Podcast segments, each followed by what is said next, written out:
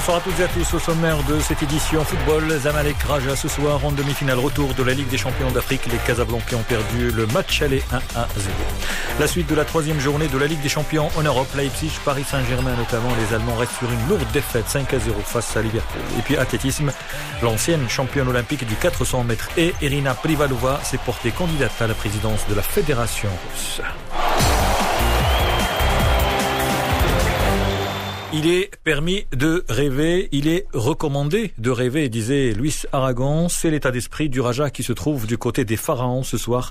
Le club casablancais affronte au Caire le Zamalek pour le compte de la deuxième euh, demi-finale de la Ligue des champions d'Afrique. Lors du match aller à Casablanca, les Égyptiens avaient gagné 1 à 0. Mission délicate pour les Verts. Cette deuxième manche a été reportée à deux reprises. Une première fois en raison de la pandémie. Pas moins de 14 joueurs rajaouis ont été testés positifs. Et puis une deuxième en raison des élections égyptiennes. Bien sûr, la mission est délicate, difficile, surtout que les Égyptiens veulent avoir une finale à 100% égyptienne, puisque Al-Ahli, dans l'autre demi-finale, s'était qualifié au dépens du Wydad de Casablanca. Coup d'envoi à 20h, c'est un trio sénégalais qui dirigera ce choc. Pour rappel, en Coupe de la CAF, la Renaissance de Brikane avait remporté cette épreuve, la première fois pour l'équipe de l'Oriental, après avoir battu en finale l'équipe égyptienne de Pyramids. Avant d'aller en Europe, sachez que le sélectionneur des Lions de la TAS, Wahid Halilodzic, tiendra une conférence de presse demain, jeudi, pour rendre public la liste des joueurs retenus pour les rencontres contre la République centrafricaine les 13 et 17 novembre pour le compte des troisième et quatrième journées des éliminatoires de la Coupe d'Afrique des Nations, la Cannes 2021. Direction l'Europe, Ter Stegen a reçu le feu vert du staff médical. Le gardien allemand peut être aligné par le Barça ce soir contre les Ukrainiens du Dynamo Kiev à l'occasion de la troisième journée de la Ligue des Champions. Le gardien allemand a été opéré l'été dernier. Il est bon pour les services, explique le staff médical. Le Barça est en tête de son groupe. L'autre favori de la poule, la Juventus de Turin, affronte les Hongrois de Ferencváros en déplacement. On suivra aussi le match Leipzig Paris Saint-Germain. Les retrouvailles entre équipes qui se sont affrontées en demi-finale de la dernière Ligue des Champions. Le Paris Saint-Germain l'avait emporté et les Allemands, justement, veulent prendre leur revanche. David Lortolari, notre spécialiste du football allemand. L'esprit revanchard par rapport à l'élimination en Ligue des Champions sera présent. Le jeune entraîneur Nagelsmann veut prendre le dessus sur son homologue Tourelle aussi. Ça, c'est un, match dans le match qui motive beaucoup euh, le jeune Nagelsmann, c'est vrai.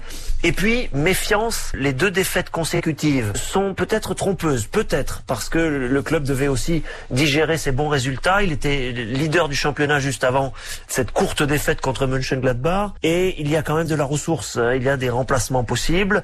Il y a un effectif intéressant. La difficulté pour Nagelsmann, c'est que pour l'instant, il n'a pas encore réussi à complètement intégrer dans l'équipe les recrues de l'été. Et ça va être son défi les prochaines semaines, peut-être dès ce soir, parce qu'évidemment, il y a besoin de fraîcheur pour pratiquer le jeu tout en transition de Leipzig pour déranger les grosses écuries comme Paris. David Lortolari, notre monsieur football allemand, le Paris Saint-Germain sera privé de plusieurs joueurs cadres, Neymar euh, blessé, tout comme Mbappé. Du coup, on craint un mauvais tour des Allemands Hervé Penaud. Leipzig, qui, sait-on jamais, peut ennuyer le Paris Saint-Germain pour une éventuelle qualification au huitième de finale de Ligue des Champions. Là, autant dire, imaginez, s'ils sont éliminés, ce sera un désastre absolu pour le club. Hein. Mais la défaite contre Manchester United, la victoire après United contre Leipzig a rebattu les cartes, et ça veut dire d'une certaine manière, aujourd'hui, il est question de qualification. Et qualification sans qui Sans les stars. Il va peut-être mentalement y avoir un petit souci, parce que quand on n'est pas avec ces joueurs-là, on se pose des questions, même si l'un des meilleurs matchs fait par le Paris Saint-Germain, c'était contre le Real Madrid l'année dernière et il n'y avait ni Mbappé ni Neymar. Voilà, c'était Hervé Pelon. On rappellera qu'hier, le Real Madrid a signé sa première victoire après une défaite et un match nul.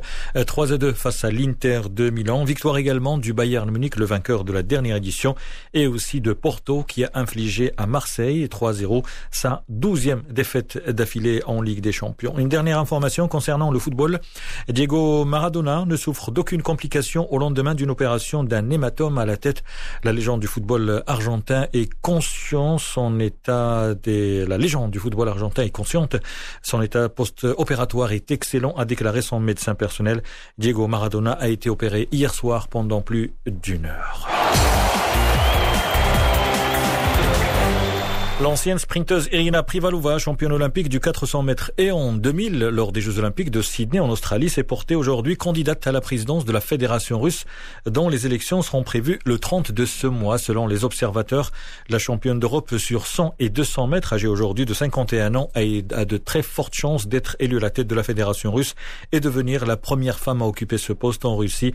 Le président sortant n'a pas l'intention de se représenter. Enfin, un mot de tennis avec l'entrée en lice dans dans un quart d'heure de Rafael Nadal, Paris-Bercy. Le joueur espagnol affronte son compatriote Feliciano Lopez. Nadal n'a jamais gagné à Paris.